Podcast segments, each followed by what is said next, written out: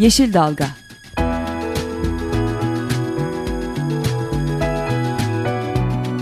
Çevre mücadeleleri üzerine.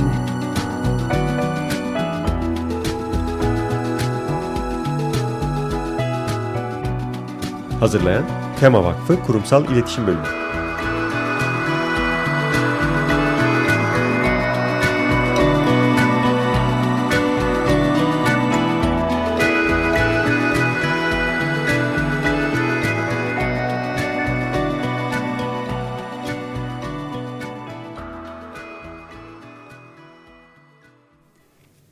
Merhabalar, bir Yeşil Dalga programında da sizlerle beraberiz. Ben programı hazırlayan ve sunan ekipten Gökşen Şahin. Bugün bizim ekip aslında bolca toplantılı ve bolca heyecanlı bir gün için dağıldığından iki tane konuk programcıyla programı yapmaya devam ediyoruz.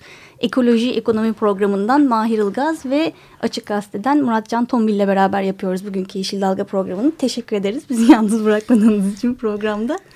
Aslında sizin başladığınız evet, evet aynen öyle. Sizin başladığınız konuya devam edeceğiz bugün biraz daha kuraklıktan, siz biraz daha İstanbul'un e, kuraklık ve su sorunundan konuştunuz. Biz biraz daha onun eğer telefonla bağlanabilirsek Boğaziçi Üniversitesi'nden Barış Karapınar'la birlikte e, biraz daha e, tarımsal yönünü ve bunun şehirlere etkisini konuşacağız. Hmm. Biraz daha genel bir boyutta gideceğiz gibi görünüyor. Ama ondan önce biz işte Yeşil Dalga'nın formatı gereği her haftanın iyi ve kötü haberlerini yapıyoruz. Bu haftanın en önemli haberi herhalde bugün Ankara'da Akkuyu Nükleer Santrali'nin ikinci inceleme değerlendirme komisyonu toplantısı yapılıyor.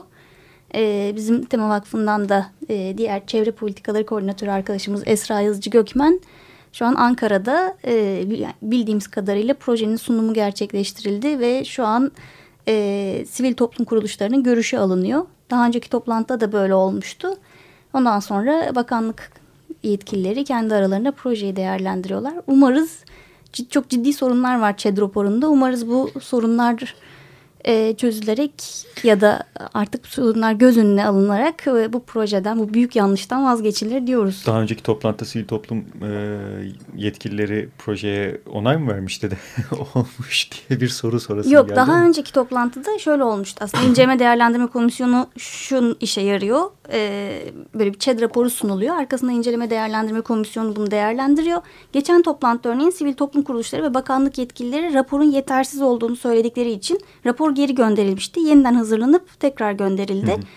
Bu sefer de çünkü rapora çok büyük eksikler var. Örneğin atıkların Türkiye'den Rusya'ya gideceği ve bunun boğazlar aracılığıyla ve ileride düzenlenecek bir mevzuata göre yapılacağı söyleniyor. Dolayısıyla hani bu zaten hukuksuz bir durum. Hiç ileride olabileceği muhtemel bir mevzuata göre bir atık üstelik de nükleer atık kadar ciddi bir konuyu evet. 15 milyon nüfuslu bir şehirden geçirmek tamamen çok büyük tehlikeler içeriyor. Dolayısıyla bu hani bizim takip ettiğimiz çok kritik noktalardan bir tanesi. Bir diğerini de az önce Can söylüyordu aslında.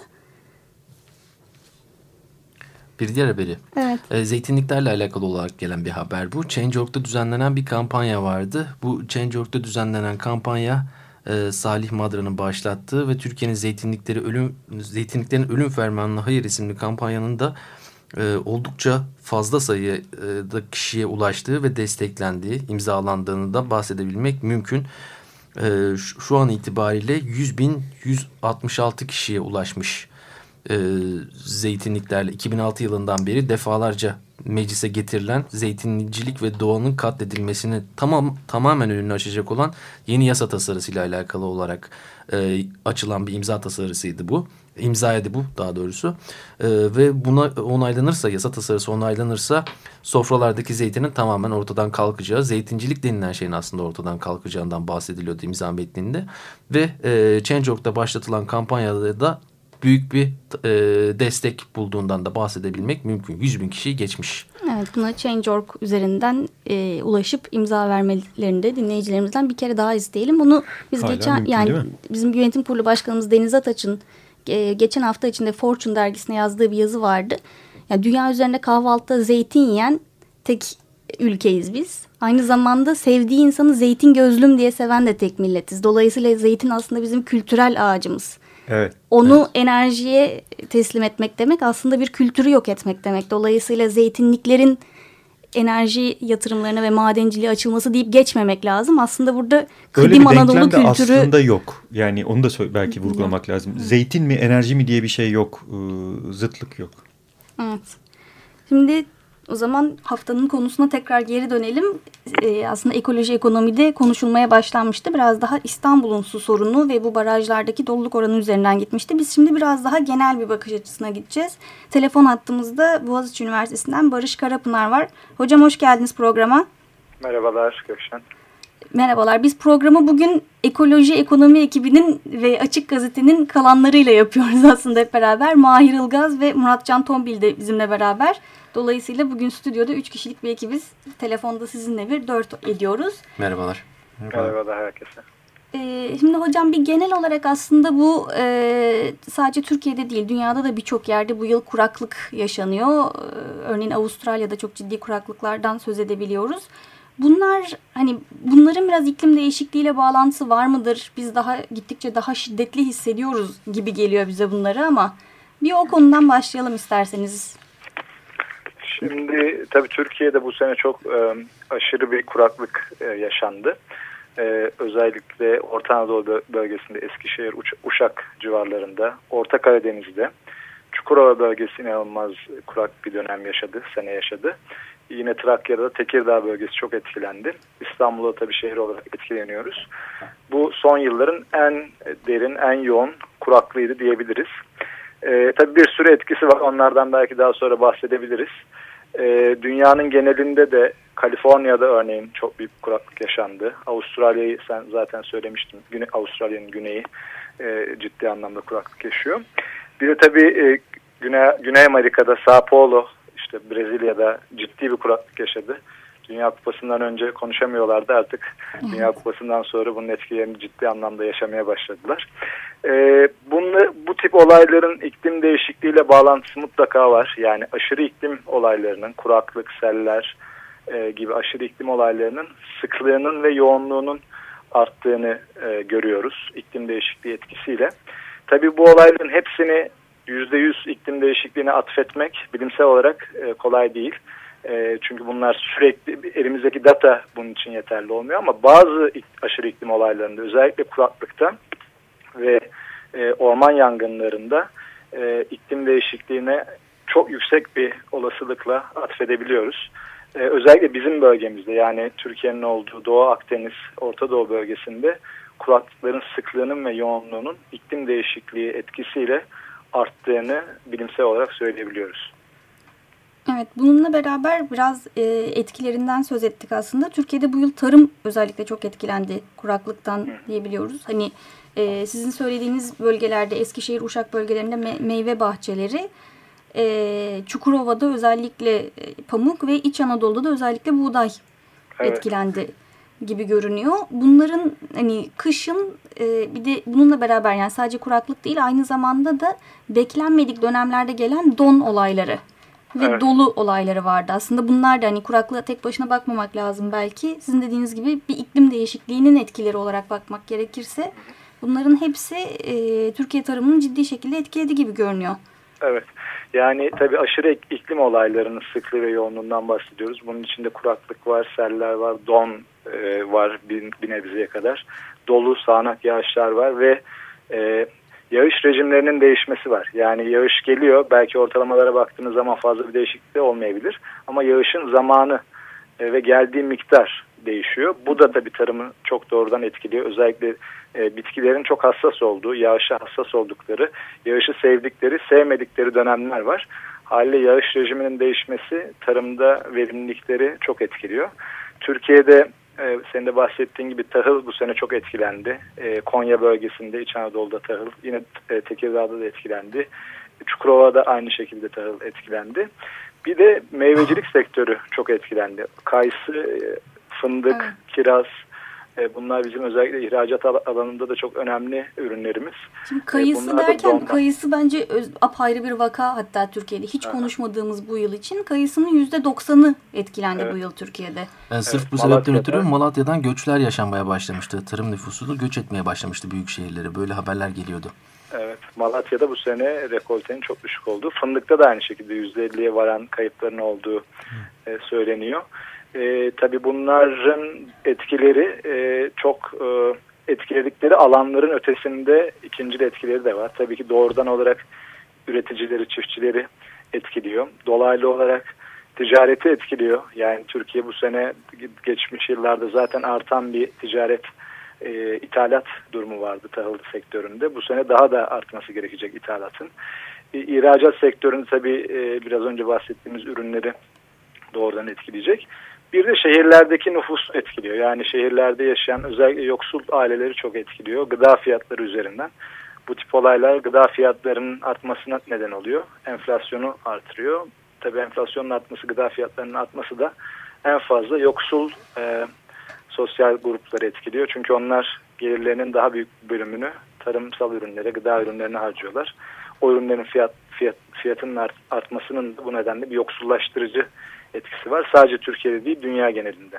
Kuru kayısının fiyatı geçen sene 15 lirayken bu sene 45 liraya fırlamış olduğundan bahsediliyor dün gelen haberlerde. %200'lük bir zamdan bahsediliyor. Bu zaten son dönemde yani 2007'den beri dünyada bizim yaşadığımız çok büyük bir sorun. 2007'de 2007-2008 buna biz dünya gıda krizi diyoruz. Gıda fiyatları ortalama %300 arttı. O dönemden bu yana da hem dalgalanma var hem de fiyatların çok yüksek seyretmesi var. Ee, bu 2007 yani, öncesi seviyesine inemedi yine fiyatlar değil mi hiçbir şekilde? Hayır şu an bile %250 ile 300 arasında ortalama 2007'den önceki fiyatlara görece yani 2000'lerin başlarındaki fiyatlara görece %250-300 seviyesinde bir, bir de ciddi bir dalgalanma var. Bu da fiyat artışları kadar aslında sorunlu bir durum. Bazı sosyal araştırmacılar da hatta bu 2007-2008'deki fiyat artışlarını e, dünyanın çeşitli bölgelerinde yaşanan e, isyan dalgalarına da bağlıyorlardı. E, öyle bir etkisi de var sanıyorum gıda fiyatlarındaki böyle yüksek dalgalanmaların. Şimdi e, yani doğrudan yine aynı şekilde iklim değişikliği, e, savaşlar ilişkisinde de iklim değişikliği... E, göçler ilişkisinde de benzer şeyler söyleniyor. Hani doğrudan yüzde yüz atfetmek çok zor. Ancak tabii ki bu tip e, olayların bir takım sosyal e, sorunları tetiklediği ya da var olan sorunların üzerine yeni bir sorun olarak eklemlendiğini ve bu anlamda olumsuz etkilerinin olduğunu söyleyebiliriz. Evet. Bununla beraber sizin bir rakamınız vardı galiba. 2007-2008 o gıda krizine geri döndüğümüzde orada artan gıda fiyatları yüzünden e, Avustralya kadar bir nüfusun e, aşırı fakirlik sınırını ve onun altına itildiği ile ilgili bir e, hem IPCC'de de yer alan bir rakam vardı diye hatırlıyorum. Doğru. Avustralya nüfusun iki katı. Ne? Yani yaklaşık 40-45 milyon insan e, yoksulluk sınırının altına indi. Gıda güvenliği sorunu yaşayan insanların sayısı 50 milyon kadar arttı. Bunlar tabii çok önemli rakamlar. Biraz önce bahsettiğim nedenlerle yani gıda fiyatlarının artması yoksul halk, halkı daha fazla etkiliyor. Özellikle Afrika'da örneğin e, insanlar, aileler, haneler gelirlerinin %70'i 70'i seviyesine kadar e, olan bölümünü gıda fiyatlarına gıdaya harcıyorlar. Aile gıda fiyatlarındaki artışa çok duyarlılar. E, Türkiye'de bu %30 civarlarında %20, %30 arası diyelim. Bu da önemli bir rakam. E, o dönemde söylediğim gibi 40-45 milyon insan e, yoksulluk sınırının altına indi. Bu da aslında çok önemli bir durum çünkü düşündüğümüz zaman son 10 yılda 20 yılda birçok e, sivil toplum örgütü, Birleşmiş Milletler'e bağlı kurumlar, ülkelerin kendi çalışmaları da var tabii ki yoksullukla mücadele anlamında e, kazanılan birçok kazanım bir senede kaybedilmiş oldu. Evet bu arada e, bu yani tarımsal olarak bunun etkisinden bahsettik ve şehirlerdeki özellikle yoksul kesimi etkileyece, etkileyeceğinden bahsettik. Ama iklim değişikliğinin bir başka örneğin işte İstanbul'a baktığımızda bizden önce ekoloji ekonomi programında da o konuşuluyordu İstanbul'un su sorunu. Geçen hafta İstanbul'u sel aldı. İstanbul'un neredeyse hemen hemen her ilçesinde e, yağ, aşırı yağışlar ve yağışlara bağlı sel e, durumu vardı. Ama baktığımız zaman yine İstanbul'un baraj seviyeleri şimdiye kadar olduğu en düşük seviyede. Dolayısıyla geçen hafta gelen yağışlar aslında %0. barajları... %0.16 derecesinde barajlara etki, etki etmiş İSKİ rakamlarına göre. Dolayısıyla iklim değişikliği hani gıdanın yanı sıra farklı şekillerde de şehirleri daha çok etkileyecek gibi görünüyor. Yani tabii bu seller doğrudan barajların seviyesine katkı sağlayamıyor. Çünkü şehirlerin altyapısı özellikle İstanbul'un altyapısı o kadar zayıf ki. Yani bu yağmur sularının tekrar sisteme katılması ile ilgili hiçbir altyapı çalışması yok. Haliyle yağmur suları bir yerlerden e, tekrar su altına pardon yer altına e, katılıyor. Bu anlamda bizim su rezervuarlarımızı artırma anlamında bir etkisi yok. Şimdi bu biraz önce söylediğiniz yani %20'nin altına inmesi çok ciddi bir durum.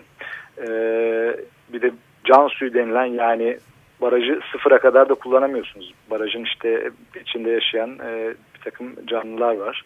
E, geniş biyoçeşitli olan olan barajlar var. Haliyle e, temel seviyede belli miktarda su bırakmanız da gerekiyor. Yani %20 de aslında %20'nin altında bir rakam. E, bu çok önemli. Yani su güvenliği anlamında çok büyük bir sorun. Dünya genelinde IPCC raporundan e, e, bahset, e, e, bir rakam verilmişti. Dünya genelinde 150 milyon kadar insan e, minimum su standartları seviyesinin altında yaşıyor. İklim değişikliği nedeniyle bu rakamın 1 milyara 2050 yılında 1 milyar insan e, rakamına ulaşacağı öngörüsü vardı. Bu da çok, tabii ki çok önemli bir sorun. Tabii şehir nüfusları artıyor. E, ekonomik gelişmeyle insanların su, su tüketimi artıyor. Ama öbür taraftan iklim değişikliği nedeniyle temiz su kaynakları üzerinde çok ciddi bir baskı var.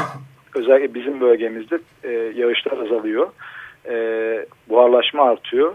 İki taraftan e, su kaynakları ciddi baskı altında. Bu önümüzdeki dönemde hem bizi hem bölgemizi hem de dünya genelinde çok önemli bir e, sorun olarak ön plana çıkıyor. Evet. Hocam bir de son olarak aslında son söylediğinize bağlamak için belki biraz daha somutlaştırmak için bir sorum vardı.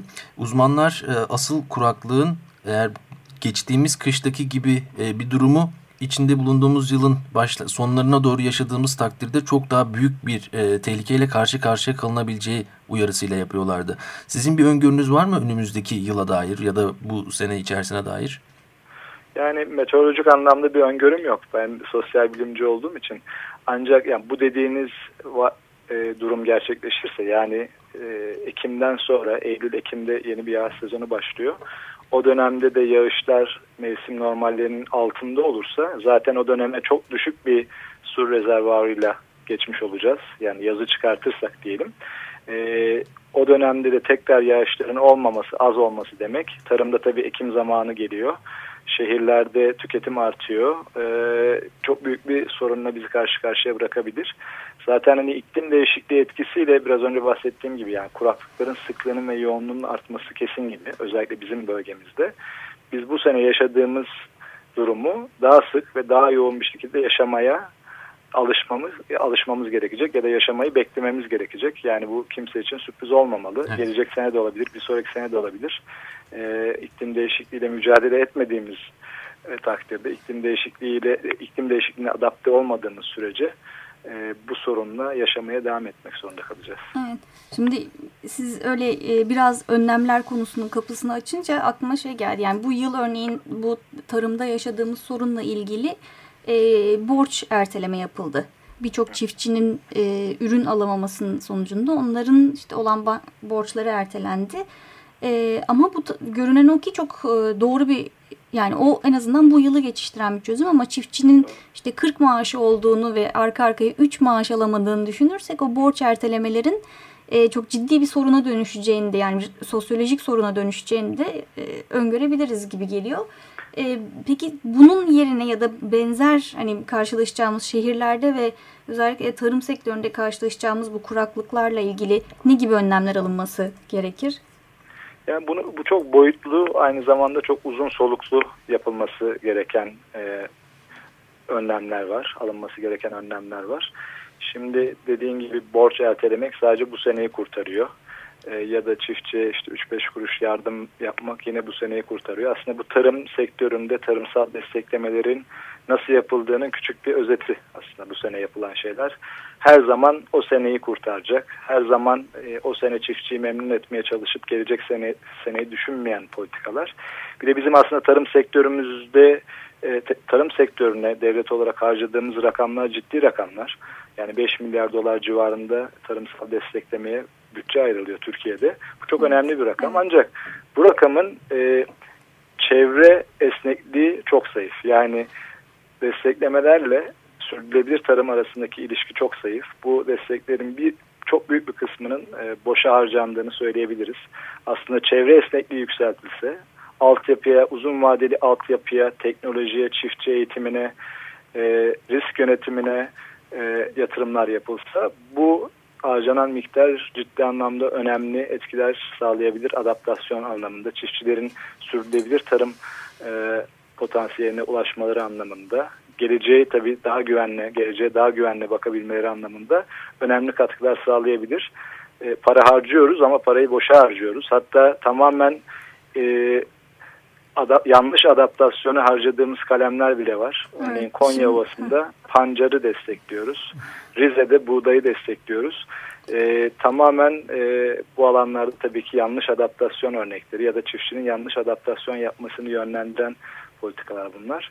Bu anlamda yapılacak çok şey var ama bu seneyi kurtaracak şeyler değil bunlar. 10 sene, 20 sene, 30 sene, 50 sene ileriyi düşünerek yapılması gereken şeyler. Tabii senin de en önem verdiğin alanlardan biri mitigasyon yani iklim değişikliği de savaşım da bunların başında geliyor. Çünkü sadece adaptasyon da zaten yetmeyecektir. İklim değişikliğiyle savaşmamız da gerekiyor aynı zamanda. Evet çünkü siz e, hatırlıyorum bundan birkaç ay önce e, bu hüküm, hükümetler arası iklim değişikliği e, panelinin e, raporunu konuşurken e, o şeyde oturumda e, adaptasyon meselesiyle ilgili konuşulurken e, evet adaptasyon uyumdan bahsediyoruz ama şunu da kabul edelim herkes uyum sağlayamayacak e, şeklinde bir e, söz geçtiğinde hatırlıyorum o oturumda epey etkileyiciydi bu bakımdan.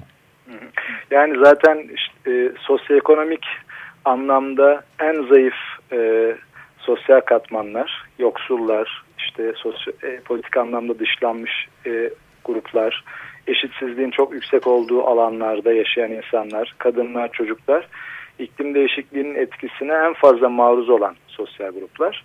E, ve bunların adaptasyon kapasitesi de en zayıf sosyal gruplar. E, bu anlamda öbür taraftan baktığınız zaman da bu gruplar e, iklim değişikliğine en az katkı sağlayan, iklim değişikliği sorunundan en az sorumlu olan gruplar. Bu anlamda çok ciddi bir sosyal adaletsizlik e, sorunuyla da karşı karşıyayız. Hı. Ben şimdi bir önceki değindiğiniz konuya geri dönmek istiyorum. Bu örneğin Konya Ovası'ndaki duruma e, yavaş yavaş programda sonuna geliyoruz ama bu iki gün önce hatta Konya Ovası'nda yeni bir obruk oluştu. Bu obruklar biliyorsunuz yeraltı çünkü Konya Ovası'na yeteri kadar yağış düşmediği için özellikle de bu yıl kuraklık sebebiyle ama orada da sulu tarıma teşvik verildiği için e, çiftçiler mecburen para kazanabilmek için yeraltı suyunu çekip kullanıyorlar. Yeraltı suyunu da e, bir filtreleme sistemi olmadığı için oradan suyu çektiğinizde aynı zamanda kili ve toprağı da çekiyorsunuz pompalarla beraber. Dolayısıyla yer altından çok ciddi bir kütle boşaltımı oluyor. Bunun sonucunda da çok hızlı bir şekilde orada obruklar oluşuyor. Bundan bir ay önce Haziran ayında 2,5 kilometre uzunluğunda bir yarık oluştu Karapınar'da. Böyle jandarma tarafından falan etrafı çevrildi. Dün iki gün önce ise 30 metre çapında ve işte yer yer 1,5 metre derinliğe varan bir obruk oluştu. Ama bunlarla ilgili üstelik de bu obruk tam bir ev ve bir aracı cın altında oluştu. Hani şans eseri hakikaten o evi ve o aracı yutmadı. Yoksa Konya'da. artık Konya'da evet. Yoksa insanları e, da tehdit eden artık köyleri de tehdit eden bir duruma geldi.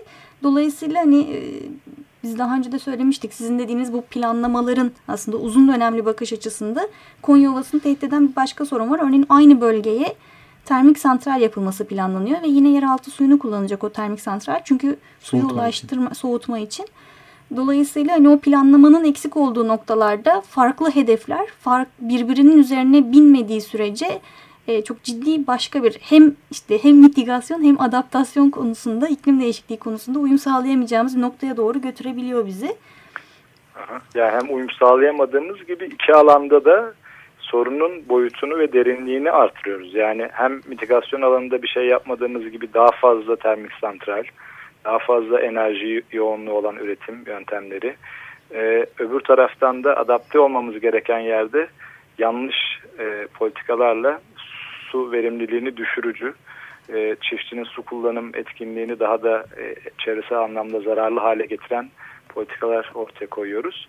Öbür taraftan felaket olduğu zaman işte felaketi geçiştirici 3-5 kuruş işte şey borç erteleme e, yöntemiyle çiftçinin gönlünü almaya çalışıyoruz. Yani bu çok ciddi anlamda sorunlu bir politika alanı Türkiye için. Hı. Çok teşekkür ederiz hocam programa katıldığınız için. Ben teşekkür ederim. Çok teşekkürler. Tekrar görüşmek, görüşmek üzere. İyi yayınlar. Teşekkürler. Evet, e, Boğaziçi Üniversitesi'nden Barış Karapınar konuğumuzdu. Genel olarak Türkiye'de ve dünyada yaşanan kuraklıkla bunun e, aslında gıda ile olan ilişkisini konuştuk daha ziyade. Önüm, şimdilik Yeşil Dalga'nın sonuna geldik. Önümüzdeki hafta görüşmek üzere. Hoşçakalın. Görüşmek üzere. Yeşil Dalga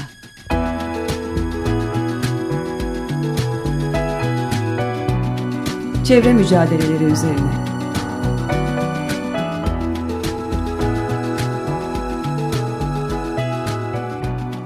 Hazırlayan Tema Vakfı Kurumsal İletişim Bölümü.